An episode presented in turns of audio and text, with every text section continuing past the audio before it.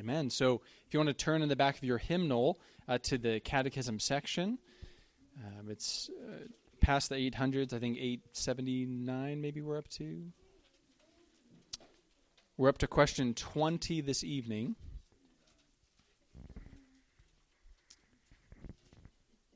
If someone has the actual page number, let me know. Question 20 is what we're up to. Page 870, thank you. We've been working our way through the Westminster Shorter Catechism, a helpful summary of uh, the Christian faith and a, in a question and answer format. Uh, meant for memorization, uh, for summarizing what the Bible teaches. And um, uh, the last few questions have dealt with mankind's fall into sin and what does it mean uh, that we're in an, a state of sin and misery under God's curse there's been a few questions related to this, and that leads us up to question 20. Um, we, we use the analogy of a, of a burning building. The last few questions have been uh, diving in and saying, well, what is, what's the condition that we're in? Uh, if you're in a burning building, you need to realize I'm in a burning building. I need to do something about this. Question 20 then uh, is, is, the, uh, is the hero that kicks down the door and comes in to rescue. So let's read this question together. Uh, let me read the question and then read with me the answer. Question 20 Did God leave all mankind to perish in an estate of sin and misery? God, having out of his mere good pleasure from all eternity elected some to everlasting life, did enter into a covenant of grace to deliver them out of the estate of sin and misery and to bring them into an estate of salvation by a Redeemer our passage, uh, our main passage, will be Luke 19:10, which we'll we'll see in a few weeks, uh, Lord willing, on Sunday morning. For the Son of Man came to seek and to save the lost, to seek and to save the lost. Or perhaps you uh, remember uh, around June and July 2018 uh, when a junior association football team were rescued uh, from a cave system uh, in the Chiang Rai province in northern Thailand. Is this ringing any bells? It was all over the news at the time. Uh, that's a great question. 12 members of said team, aged 11 to 16, and their 25 year old assistant coach entered the cave on the 23rd of June after a practice session. Shortly after they entered, heavy rainfall began and partially flooded the cave system, blocking their way out and trapping them deep within. Efforts to locate the group were hampered by rising water levels and strong currents. Uh, they were out of contact for more than a week. The cave rescue effort expanded into a massive operation and intense worldwide public interest involving international rescue teams. On the 2nd of July, after advancing through narrow passages and muddy waters, British, British divers John uh, Volanthen and Rick Stanton found the group alive on an elevated rock about uh, 2.5 miles from the cave's mouth. Rescue organizers discussed various options for extracting the group, including whether to teach them basic underwater diving skills to enable them for an early rescue. Uh, another option was to wait until a new entrance to the cave was either found or drilled, or to wait for the floodwaters to subside by the end of the monsoon season several months later.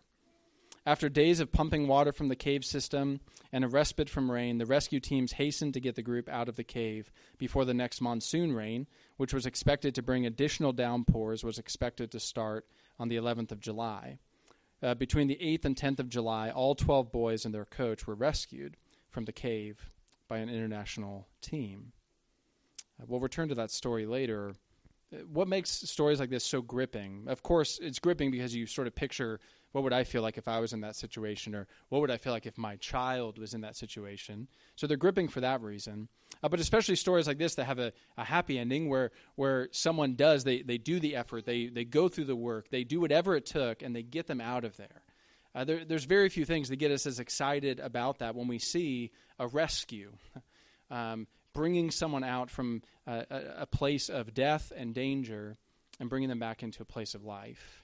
Uh, that's why movie after movie uh, has this same theme. That's why uh, uh we love or should love superhero movies because uh, in it, it's just that simple story. Someone needs rescuing, and someone comes and often at cost to themselves, they rescue. What do we see in question 20? We've, uh, it, in one sense, it could it feel like you're slogging through these sections on, on sin and, and the estate that we're in, and especially when we take it sort of one week at a time. If we just ended there, we would say it's, it's not good news. If, if that's the end of the story, it's not. But question 20 comes. Um, and, and, you have to think the Westminster divines were excited as they got to question 20 to say, okay, we, have described the estate that we're in, worse than being stuck in a cave flooded with water, uh, under God's wrath and curse. What happens now? And we get to see a great rescue take place. Uh, and so we're going to look, using the language of this catechism question, uh, we're just going to look briefly rescued from what? Rescued to what? Uh, how are we rescued? Rescued by whom? And then why are we rescued? Rescued from what? This is more of a summary. We're rescued from an estate of sin and misery. You see that if you're looking down at question 20, to deliver them out of the estate of sin and misery. Remember, that's what we've been talking about the last few weeks. Ephesians 2 1 through 3, that we were dead in our trespasses and sins, um, uh, is, is a key text. Um, uh, as well as others. No one is righteous, no, not one. No one understands, no one seeks for God. All have turned aside together.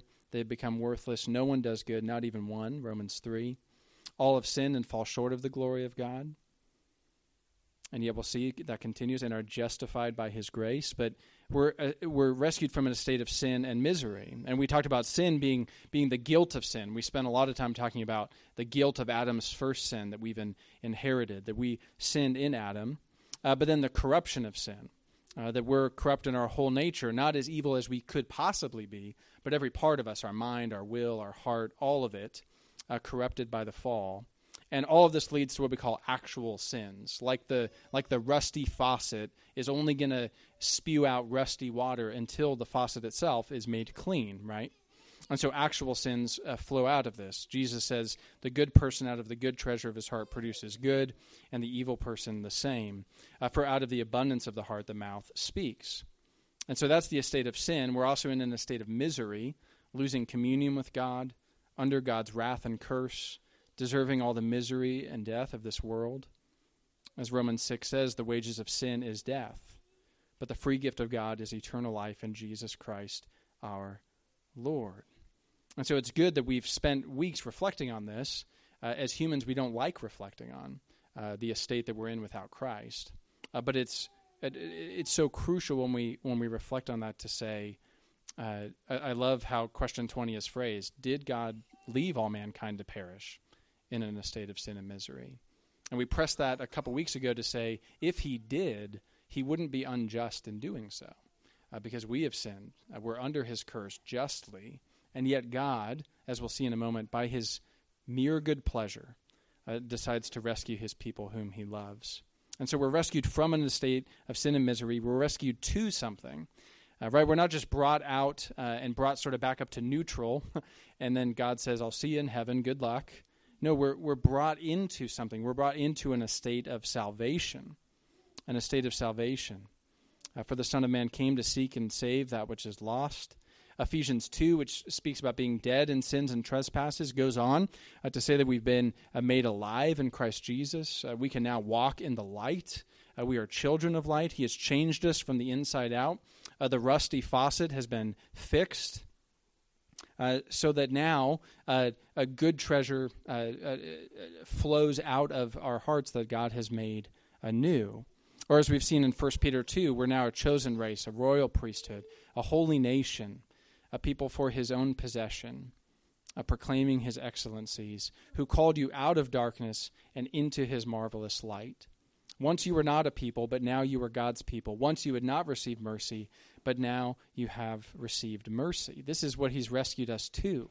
Uh, out of an estate of sin and misery, where we were in sin, we loved our sin, we hated God. He changes our hearts, brings us into an estate of salvation. We still grapple with sin, we still wrestle with it, but now we hate sin. And now we have power against sin. And one day sin will be done away with uh, for good. And that's the estate of salvation that we find ourselves in. Uh, it's where true life is found, abundant life, as Jesus says. And so that's where we're rescued to. Uh, how were we rescued? uh, it says that he elected some to have everlasting life and did enter into a covenant of grace uh, with them. And again, this, this question in many ways is a summary question of, of much of what we've covered up till now. We've talked about the idea that we were in, in a state of sin and misery when we were under Adam as our covenant head. When we come into a state of salvation, we're now not under Adam, we're under Christ. Uh, Christ is our mediator, our covenant head, our prophet, priest, and king. As in Adam all die, so also in Christ shall all be made alive. And so you see the, the monumental, uh, right? It's, it's not just that we're inwardly changed, uh, that'd be amazing enough, but when we are brought into an estate of salvation, we're now, it, it, it, there's a cosmic change, there's a historic change. We're now under Christ. He's our leader, He's our head. And He fulfills what we've called the covenant of grace. Uh, do you remember the main promise of, of, of all the covenants in Scripture? You should know it by now. I will be your God, and you will be my people. That's the promise. And, and, and, there's other promises. There's promises of land and, and life and, and so many things, but they're all encapsulated in uh, what one author calls the Emmanuel principle, the God with us principle. I will be your God, and you will be my people. When we were trapped in a state of sin and misery, God couldn't be our God. We couldn't be his people.